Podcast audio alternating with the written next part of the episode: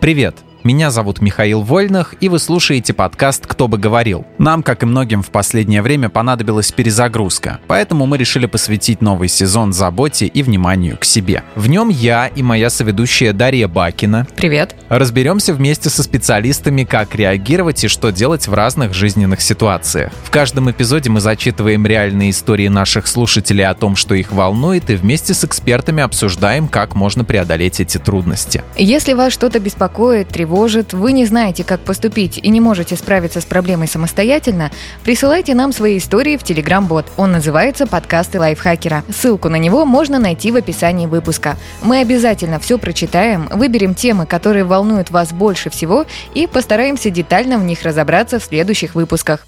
Сегодня мы обсудим людей, которые любят поболтать сами с собой, да еще и вслух. Отклонение это или норма? Можно ли использовать проговаривание мыслей вслух себе на пользу? Как правильно реагировать на такое поведение окружающим? Разберемся во всем этом с психологом Еленой Котовой. Лена, привет! Расскажи немного о себе, пожалуйста. Всем привет! Как правильно подметили, я психолог, корпоративный психолог и веду свою небольшую частную практику. В работе использую нарративный подход, терапию принятия ответственности и ориентированную на решение краткосрочную терапию. Нам пришло необычное письмо, и сейчас я его зачитаю. Здравствуйте, лайфхакеровцы. Подкиньте советец по-братски. Появилась недавно привычка разговаривать с самим собой. Жена говорит, я чекане. А что это такое, одному богу известно. А я так не считаю. Я не комментирую все, что происходит, как это старики делают, нет. Просто размышляю вслух, когда нужно подумать о проблеме какой-то. Сам себе привожу аргументы, там, спорю. Короче, скажите, норм, что я разговариваю сам с собой? Как объяснить жене, что я не потек чердаком? Очень интересный язык. А давайте с нас начнем. А вы говорите сами с собой, как часто? И нравится ли вам это? Лена, ты говоришь сама с собой? Иногда да, но не то, чтобы мне прям нравится, то есть нет такого, что я, ух, сейчас как поговорю сама с собой, как сяду. Сейчас как заведу диалог, да, с прекрасным человеком, но не смущает, то есть это как-то включается само, в основном, когда какая-то многозадачность присутствует или что-то там случилось из ряда вон, и надо как-то себя сейчас успокоить, типа так, сейчас берем это, потом берем это, или там чайник выключила, это выключила, ладно, все, я пошла. Вот. Даша, Я. ты разговариваешь сама с Да, собой? я разговариваю, но не очень много и не часто. Я разговариваю сама с собой в случаях, когда мне что-то предстоит сделать очень важно, я очень сильно волнуюсь, и мне нужно как-то себя подбодрить. Я говорю, Даша, ты вообще такая молодец, ты сможешь все сделать. И примерно еще другим голосом обязательно, как будто это не я сама. Подходишь к зеркалу, да, и как в этом, э, в таксисте, да, Роберт Де Ниро. Ты это мне говоришь? Ну да, тебе. Ну, примерно так и происходит на самом деле. Но это вот действительно единственный случай, когда я сама с собой Ага. разговариваю, а вот такого, что я там обсуждаю что-то сама с собой, такого не бывает. Мы с Дашей люди радийные, мы знаем, что такое разговаривать с самим собой. Это, в принципе, наша профессия. Когда ты садишься вот у микрофона и в эфир, ты же не знаешь, кто там слушает, кто тебе ответит. В итоге идет такой как бы разговор с самим собой. Поэтому, я не знаю, я привычный к этому Мгм. человек, и я иногда даже рассуждаю на какие-то проблемы. Не то чтобы оно мне сильно помогает. Я просто понимаю, что если я то же самое запишу и куда-то выложу, я потом передумаю тысячу раз и удалю это все. Вот, поэтому просто как-то проговорить, иногда, мне кажется, вслух, чтобы утвердить у себя в голове, произнести какую-то мысль, потому что мысль, она может быть и нематериальна, как бы это еще не доказано, да, но как-то вот от ее произнесения вслух она как-то преобразуется во что-то больше, чем а, мысль в твоем мозгу. Ну, я вообще слышала, что говорить с самим собой полезно для развития ораторских навыков. Вот ты говоришь, что, типа, радийные люди, ну, для них это нормально. Ну, во-первых, я с этим согласна, а во-вторых, слышала, что тоже, ты уже сказал, мысли лучше формулировать вслух, так можно прокачать свою речь. Но вот, наверное, разница в том, что когда ты делаешь что-то специально, ты об этом знаешь и можешь объяснить близким, что происходит и почему так. А вот как такого рода привычка может незаметно появиться сама собой? Ну, то есть человек внезапно обнаружил, что он разговаривает с собой, ему на это указали. Может, э, нашему слушателю, который письмо прислал, просто не хватает собеседников? Может, брешь в чердаке уже где-то возникла? Лен? Нет, не обязательно. Привычка может появиться, да, и на самом деле сама собой. В какой-то момент человек может понять, что ему так удобнее фиксировать или прояснять для себя какие-то моменты. И это не обязательно необходимость собеседники. Может, он ему вообще даже не нужен. Просто, правда, иногда слова складываются лучше в предложения, когда мы их произносим или когда даже пишем.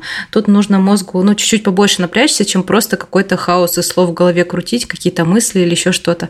Когда мы это произносим, мы должны все-таки облачить это во что-то адекватное, нормальное, и это, наверное, на самом деле помогает. Кстати, ты интересно сказала про не только говорить вслух, но и писать. Мне реально становится легче, когда я что-то напишу. То есть у меня бывает какая-то проблема, я ее прописываю. Угу. Вообще я пишу письмо определенному человеку, не буду говорить какому. И я для себя решила, что если я, например, пока пишу письмо, а, не решу эту проблему, то я его отправлю. Но еще ни разу не отправляла, потому что когда я писала, моя проблема как раз-таки решалась, как будто вот когда на бумаге это, оно реально как-то можно структурировать, и ты решишь эту проблему самостоятельно. Вот кто-то назовет это проблемой, но лично я вообще в этом проблемы никакой не вижу. Сам часто вслух рассуждаю о своих проблемах, и мне кажется, что именно вот от произнесенных слов, как я уже сказал, может найтись какое-то решение. То есть ты можешь э, логически э, как-то начать ну, усилить свои умственные, мыслительные процессы, да, и как-то прийти к какому-то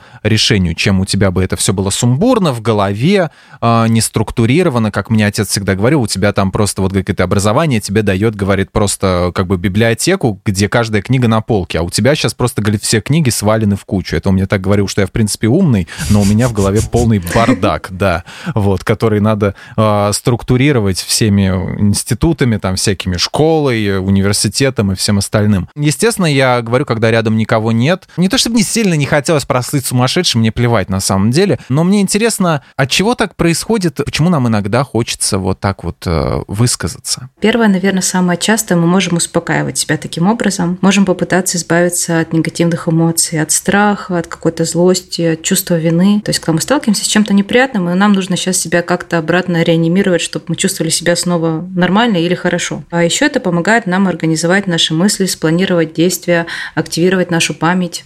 А, я думаю, вот в этом и заключается а, вся история, почему это так с нами происходит и почему мы начинаем разговаривать с собой. О, а я вам сейчас историю одну расскажу, которая меня очень беспокоит. Я не вспомнила, когда э, письмо прочитала. У меня есть одна подруга, она постоянно трясет ногой. И сперва мне было Я тоже равно. постоянно ногой трясу. Серьезно? Да. У меня еще у меня еще мама постоянно делала раньше замечания на этот счет, а потом она посмотрела интервью с Децлом, где он что-то рассказывает и тоже очень э, сильно трясет и ногой. решила, что ты новый вот Децл или что? Э, не, она просто мне каждый раз, когда видит, что я ногой трясу, она говорит мне, что я Децл.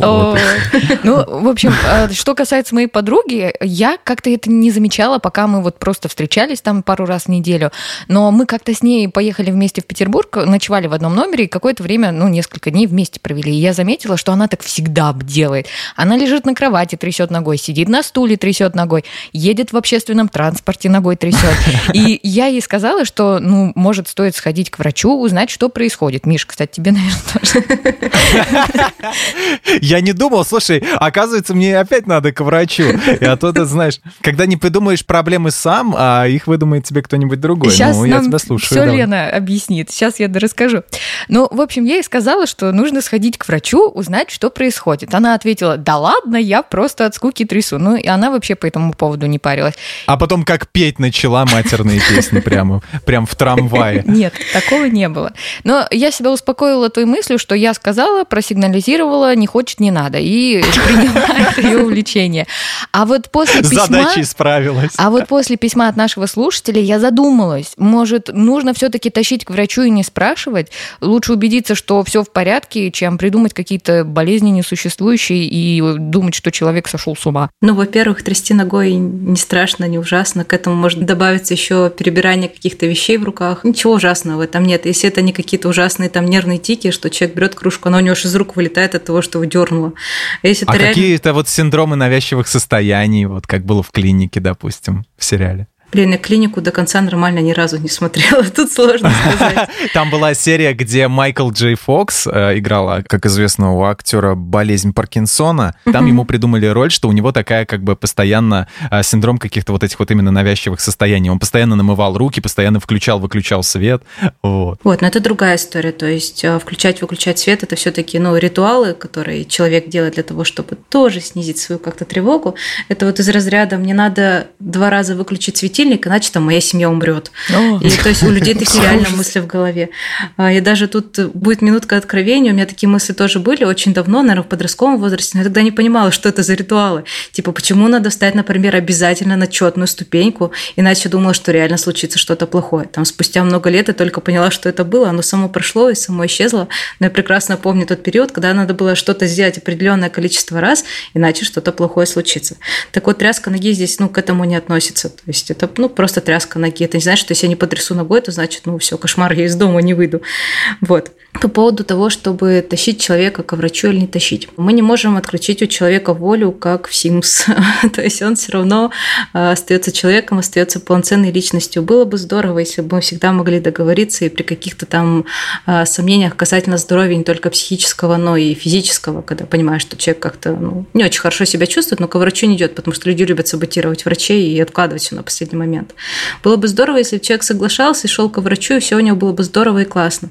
Но, к сожалению, сожалению, так не работает, и человек здесь имеет право отказаться. Не получится так, что мы его притащим, потому что это целый, блин, большой человек. У него есть своя воля, действительно, свои желания, и он может отказаться здесь. Дурацкие люди с их дурацкой свободой. Да. Здесь вот у чувака проблемы с женой, а она его не понимает и новые привычки, судя по всему, не одобряет. Вот как объяснить близкому человеку, что с тобой все нормально и санитары пока не потребуются? Как вот успокоить, если на сторону встать именно того, кто а, беседует сам с собой? Можно рассказать, что люди разговаривают сами с собой всегда. У нас есть внутренний диалог, который обычно остается внутри, он обычно не прерывается, только, наверное, когда мы засыпаем. А, но кто-то может проводить его вслух, и это не значит, что с человеком что-то не так, что ему нужны санитары или что-то а, такое. А, он просто с мьюта снимает, получается, ну, да? да? это не будет какой-то клиникой. Да, э, одних разговоров вслух с самим собой слишком мало для того, чтобы человека забрали санитары. Да, есть заболевания, для которых будет характерно общаться вслух с самим собой, но это будет такой косвенный признак, а, например, какие-то галлюцинации. То есть человек разговаривает с кем-то, кого здесь нет в комнате, и другой человек, который присутствует, который в адеквате понимает, что он с кем-то сейчас общается, то есть что-то ему кажется. Вот. И это может быть признаком каких-то психических нарушений. Может быть, при шизофрении, тогда, когда человек там очень сильно сильно напился алкоголя, вот эта вот называемая белочка, когда он может поговорить с инопланетянами или еще что-то, когда его кто-то преследует, когда он впадает вот в этот вот психоз. Вот. И в конце концов, если человек не понимает, что здесь нет какой-то угрозы в том, что человек разговаривает сам с собой, можно сходить вместе к врачу, получить справочку, что все нормально, я просто веду беседы иногда с собой. Это не галлюцинация, это не что-то плохое, это просто диалог внутренний, который получил такую огласку. Но тут получится только отвести в больницу, если оба согласны, да? Тот, кто обратил внимание, и сам человек, который разговаривает сам с собой. Как это страшно, а? Ну да, у, человека, я говорю, у человека права есть, как какая-то дикость абсолютно. Да это я, блин, Миша. Нет. Почему нельзя просто взять его и притащить к, к доктору? Вот. Ну, с некоторыми, ну, правда, хочется сказать, вот, кто-нибудь жалуется на больной... В Советском Союзе можно было, мне кажется. Ну, вот больной зуб, жалуется человек и говорит, а к доктору я не пойду. Да. И вот хочется сказать, ну, ты мутло, нет. Вот, ну, к сожалению, тут ничего не поделать, да. А вот э, я тоже к письму хочу вернуться. Когда вот я его читала, я дошла до кусочка письма, там написано, что жена говорит то-то, то-то, а я так не считаю. И я автоматически подумала, что отрицание – это признак наличия проблемы. Я не знаю, правда это или нет, но почему-то я вот так думаю. Первый вопрос у меня, так ли это, что отрицание – это признак наличия проблемы? И второй вопрос, можно ли считать собственное отрицание наличия проблемы маячком, что все-таки что-то не так? Э, ну, конечно, мы берем условия, в которых о проблеме нам сообщает человек, которому не все равно и которому мы доверяем. А не просто дядя с улицы. Тут такой немножко скользкий вопрос. То есть сам факт отрицания не говорит о том, что у человека проблема. Mm-hmm. Иногда отрицание это правда просто отрицание. То есть человек говорит, ты дурак, он такой, да нет, блин, нормальный вроде человек, нет, я не дурак. Вот. А есть ситуации, например, когда, ну, объективно, допустим, человек заболел, заболел э, гастритом или каким-то другим заболеванием, ему показывают анализы, говорят, чувак, у тебя проблема, тебе надо, ну, менять сейчас свою жизнь, посмотри на свои анализы. А он такой, а, у меня нет проблемы. Вот это будет отрицание проблем. Или, например, э, человек пьет, очень сильно пьет. Вот прямо сейчас мы приходим, он с бутылкой водки валяется, и вокруг него еще куча бутылок водки. И говорим, блин, чувак, ну, кажется, ты алкоголик. Кажется, что ну все идет к этому. Он говорит, не, все нормально. То есть это вообще бутылки не мои. Я свою меру знаю. Да, я свою меру знаю, все в порядке. И при этом еще, возможно, какие-то галлюцинации Моя мера 10 бутылок с утра, 5 бутылок после.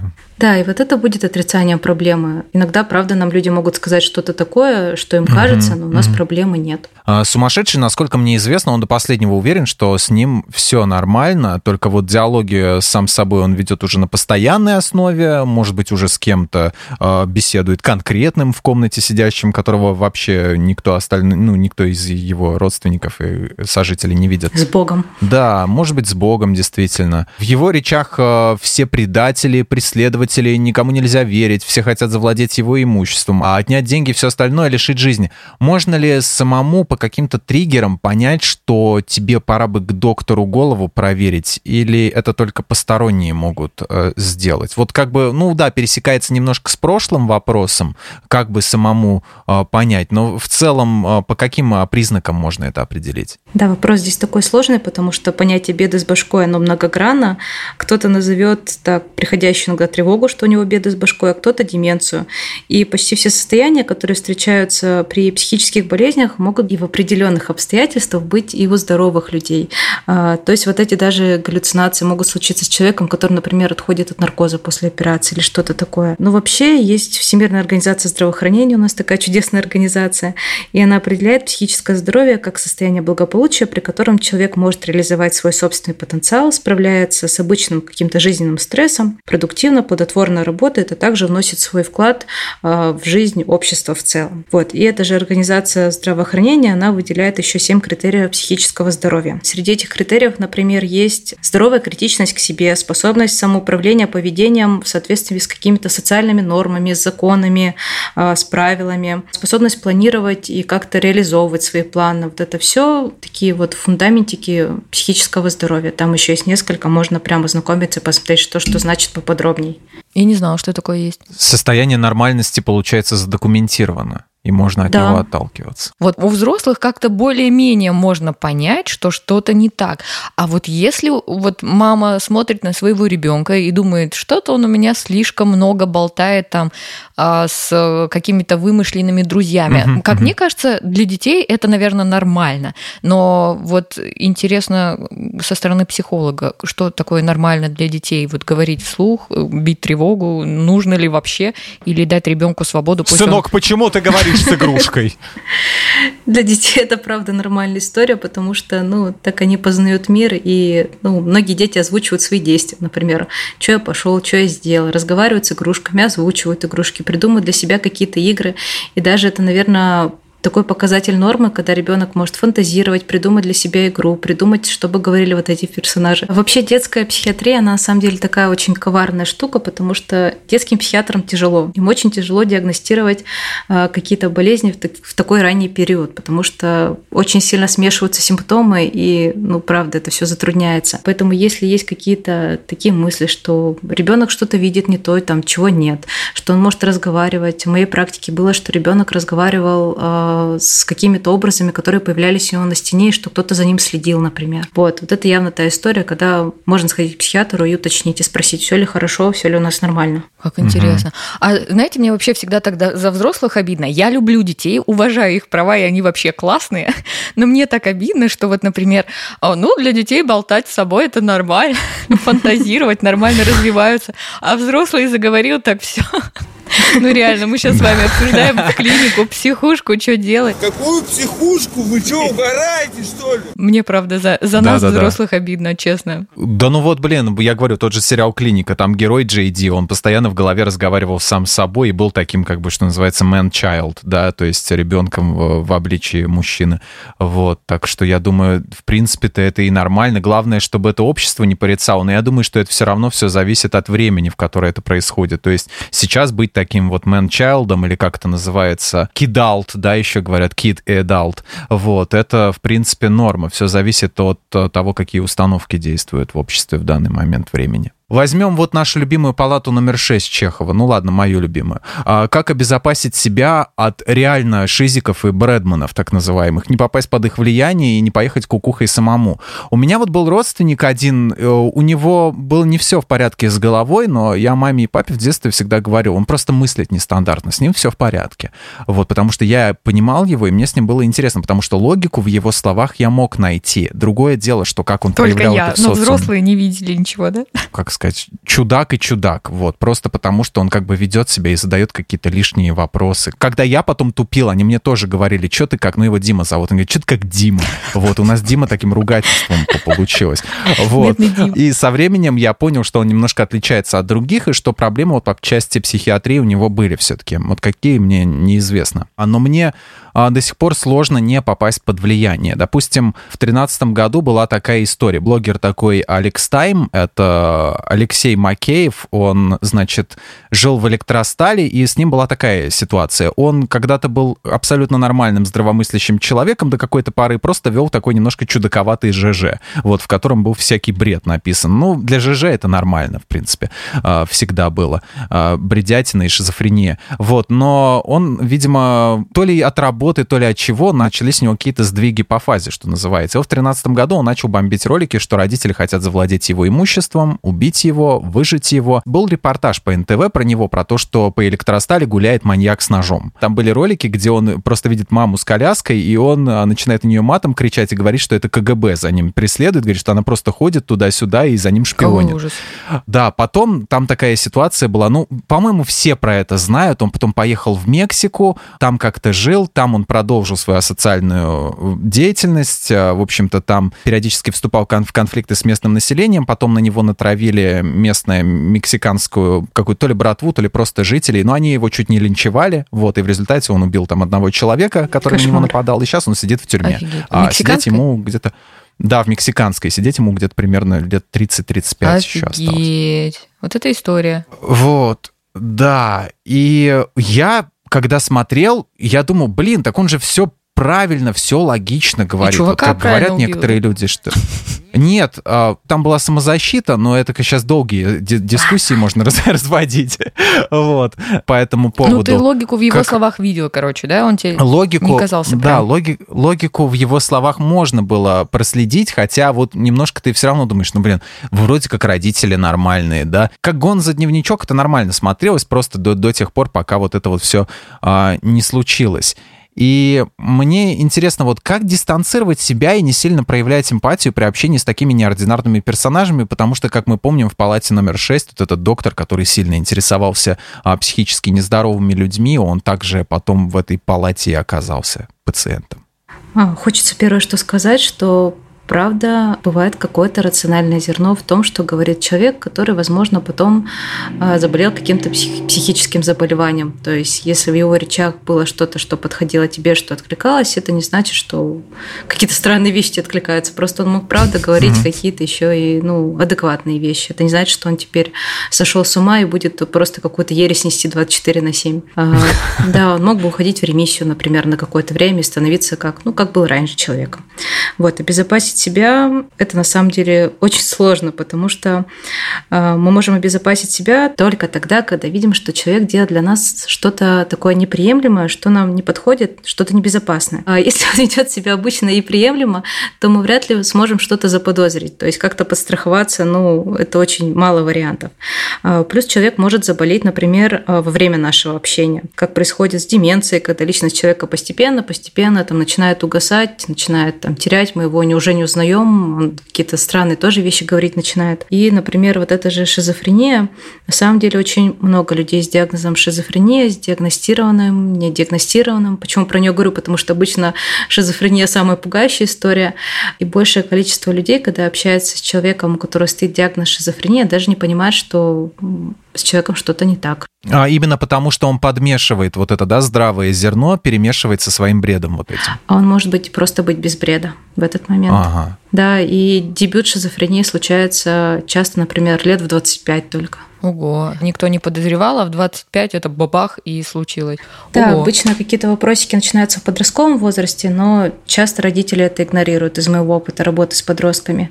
А дебют такой полноценный, ну, я сталкивалась с тем, что вот около 23-25, то есть долгое время человек жил, ну, плюс-минус, хорошо, спокойно, а потом начались какие-то не очень хорошие вещи, вот из разряда галлюцинаций, разговоров или еще чего-то. И шизофрения может уйти в ремиссию на очень долгий срок, например. Возможно, человек лечится, получает какую-то там адекватную терапию медикаментозную и быть прям таким хорошим членом общества. А слушай, мне теперь интересно, получается, если, например, до 30 лет у тебя не появилось никаких признаков шизофрении, то, в принципе, дальше можно не Можно переживать. праздновать. Да, Э, я не псих. Миша, ты слишком радуешь. Ну, реально. Не могу сказать тебе, что можно не переживать. Не хочется, конечно, расстраивать. Помимо шизофрении можно заболеть и чем-то еще другим. С вот этим вот примером, который я привел, Да. Алекс Тайм, там как раз было уже после 30, да. Ну, ты ж не знаешь, что у него там в детстве было. А, ну, по его рассказам, да, у него было очень насыщенное детство. Я так и не понял. Я пытался тоже как-то проанализировать, то ли это детская травма была, то ли что. Но я потом вспомнил такую русскую поговорку «чужая душа потемки». Вот, решил не лезть. Да, и можно просто закрыть дело, так можно про все сказать, вот, и все, и забить. Много известных Болт. людей, если посмотреть там их период, а, художник, который вот рисовал кошек, по нему еще фильм вышел, Да, тоже очень смотрела. долгую жизнь прожил в таком нормальном состоянии, ну, с точки зрения здоровья нормальном. А Потом все прошло не очень хорошо, и даже есть такие элементы, что на его картинах показывают медикам, как меняется личность. А может быть такое, что он снимал хорошие фильмы, а потом он начал вести шоу на, ну, на федеральном канале и обставлять себя иконами и телефонами и называть себя бесогоном. Миша. Все понятно, куда тебя унесло, все понятно. У меня есть еще вопрос один. Если у тебя есть друг, у которого ты заметил вот какие-то такие симптомы, но не обязательно шизофрения, но вот что-то странное, тебя начало это пугать, и ты решил такой, а не буду-ка я с ним общаться. Ну вот правильно ли это решение а, дистанцироваться от человека, который тебя, например, пугает? Не будет ли от этого плохо человеку? Ну, скорее всего, будет.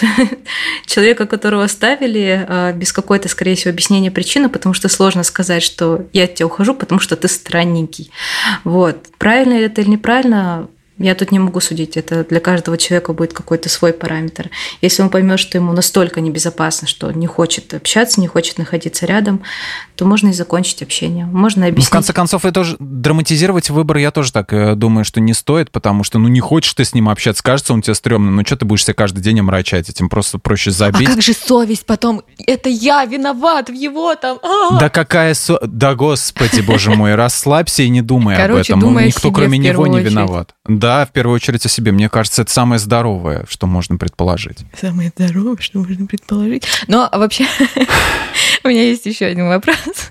А, Возвращаясь к нашему письму а, про разговоры вслух. А можно ли использовать проговаривание каких-то вещей вслух себе на пользу? Может, стоит говорить себе какие-то приятные вещи вслух, что вот как я, например, делаю, что я классная, я молодец, и у меня все получится. Ну, типа, что ты, например, э, я молодец, потому что я поработал, и- и я заслужил там поход в ресторан. Или, может, э, это может помочь быстрее успокоиться. Ну, то есть, э, как вот использовать э, разговоры вслух себе на пользу? Короткий вопрос. Вообще разговоры с собой играют позитивную роль в развитии личности человека, поэтому можно использовать как речь, так и какие-то письменные практики, тут кому что подходит. Вот письменные практики, например, те тоже зашли, а для кого-то, может, они зайдут еще больше, чем разговаривать с собой. Окей, ну ладно, нашему слушателю, если все-таки хочется проговаривать проблемы вслух, плевать он хотел, что там думают другие, жене этого слушать не хочется, брак ему расторгать тоже не хочется. А что ему делать? Уходить глубоко в лес, далеко в парк, ехать за город и там сидеть в одиночестве и беседовать хоть до скончания века там с деревьями, с какими-нибудь? Или, может, ему завести блог, подкаст или еще что-то, чтобы делиться с этим миром? Или жене беруши. О, гениально просто. Не нравится, не слушай. Да, человек может решить сам, но в плане того, что если он может себе позволить а, не разговаривать там, например, при жене, допустим, она в комнате, он на кухне, на кухне он там может поговорить, потому что она его не слышит. Если для него этот вариант подходит, то почему бы его не использовать? А она в комнате, он на кухне, он там пу-пу-пу, заварю как кофейку и заваривает все кофеек, все нормально у него. А... Все, 0,3. Вот. А, история с блогом может сработать. Есть люди, которые а, пишут себе там в телеграм-канал свой какие-то заметки, и им тоже это помогает.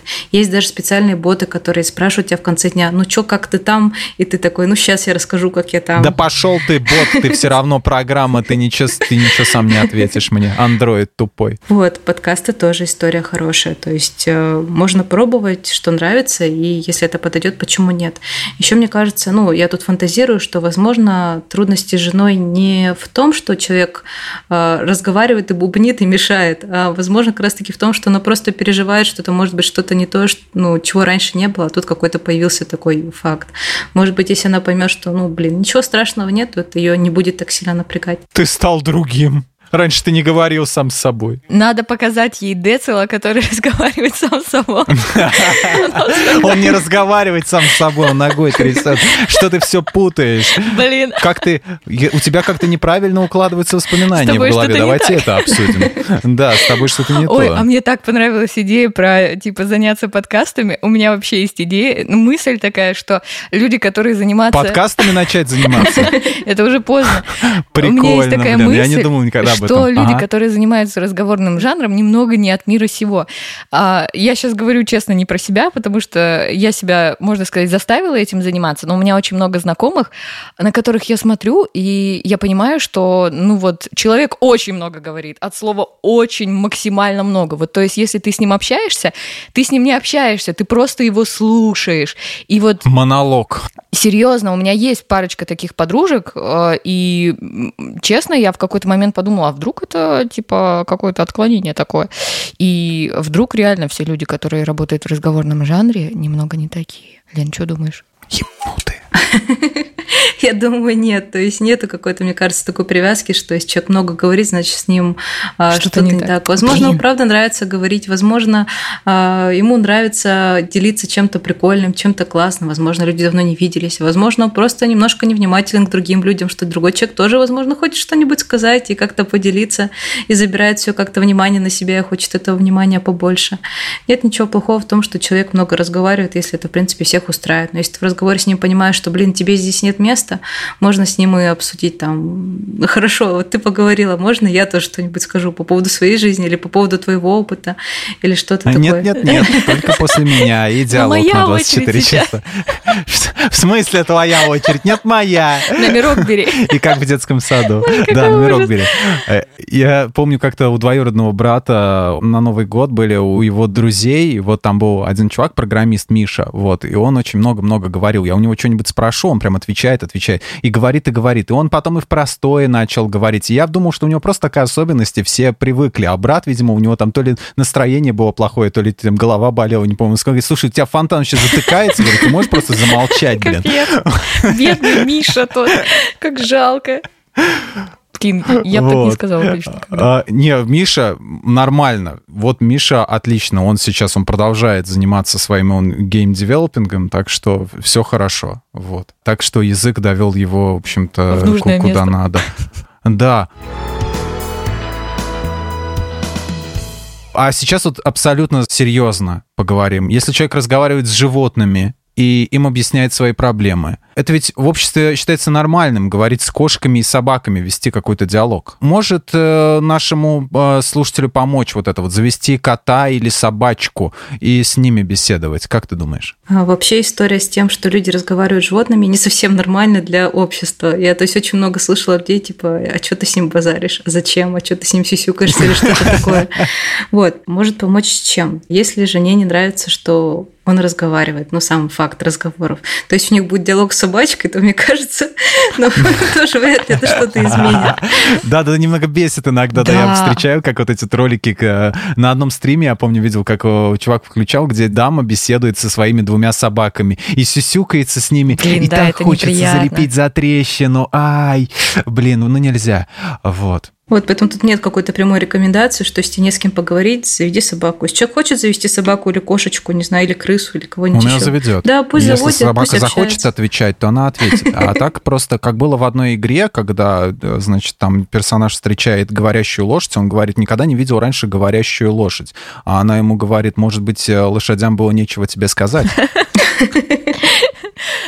Слушайте, а вообще почему э, вот появляется желание разговаривать с животными, с кошками, собаками. У меня просто э, мама одно время разговаривала с котом, и это было очень странно. Ну, то есть, как она разговаривала? Не типа «Привет, Барсик». Нет, кот у нее был, курильский бобтейл, офигенный кот, просто пусечка миленькая. Но она приходила, и не было такого, что она такая, ну вот, мой день прошел вот так, и что-то там такое. Она просто...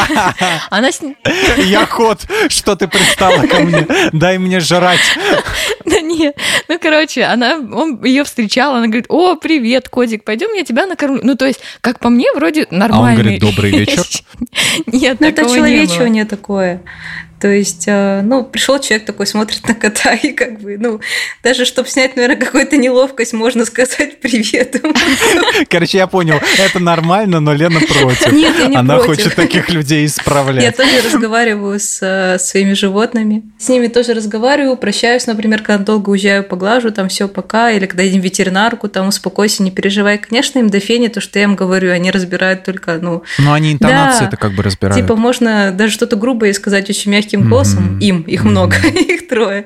Вот, а, да. Но они, правда, реагируют только на интонацию, даже по собаке, блин, это видно. Она, конечно, знает команды, но можно и сказать, боже мой, какая ты чепушила, но очень ласково, она очень сильно обрадуется, например. Да, мне кажется, мы просто их очеловечиваем немножко. Иногда приписываем даже какие-то свои качества, что животное может обидеться или мстить, или что-то там такое делать. Поэтому мы здороваемся с ним, мы их любим, там их завели явно не просто так, они там нам очень нравятся обычно. Говорите со своими питомцами почаще. Звоните своим котам чаще. Не забывайте. Приносите их. мне своих котов, я их поглажу. У меня нет кота, просто да, я хочу кота. Про, про вакансия гладильщика котов. Лен, не передать словами весь объем нашей благодарности тебе за эту увлекательную, содержательную беседу. А в конце я предлагаю подвести небольшой итог и в виде блица ответить на основные вопросы. Болтаешь сам с собой, сходи полечись, так получается? Нет, так не получается. Разговаривать с собой нормально, да, и это по большей части, правда, норма.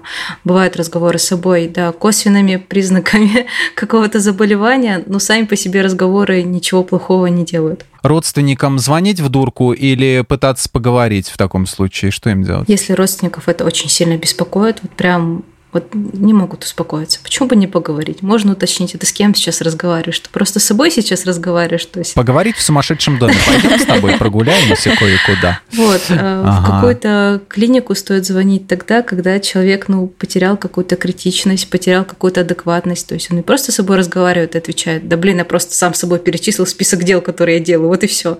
Когда он говорит, я разговариваю с инопланетянами, они мне даже что-то отвечают. Говорит, ты не мешай мне, да, пожалуйста. сказали, да. вынести всю мебель из квартиры, вот тогда надо стоит задуматься, я думаю. А, жене развод, мужу счастливую жизнь с самым лучшим собеседником, так? А, я бы такие советы не раздавала, особенно такие критичные в плане жизни человека, что сразу развод. А что, а вдруг? А, блог, подкаст, стримы — это тема, а собаки? А, да, тема, то есть работают и блоги, и подкасты, и стримы, и какие-то А вместе с собакой истории. стрим вести? Блин, Да, это и вместе с гениально. собакой. Запускаем а, новый подкаст. Главное, чтобы не с крысы, потому что мало ли что, ненадежные Да, ребята крысы могут не всем нравятся. Вот.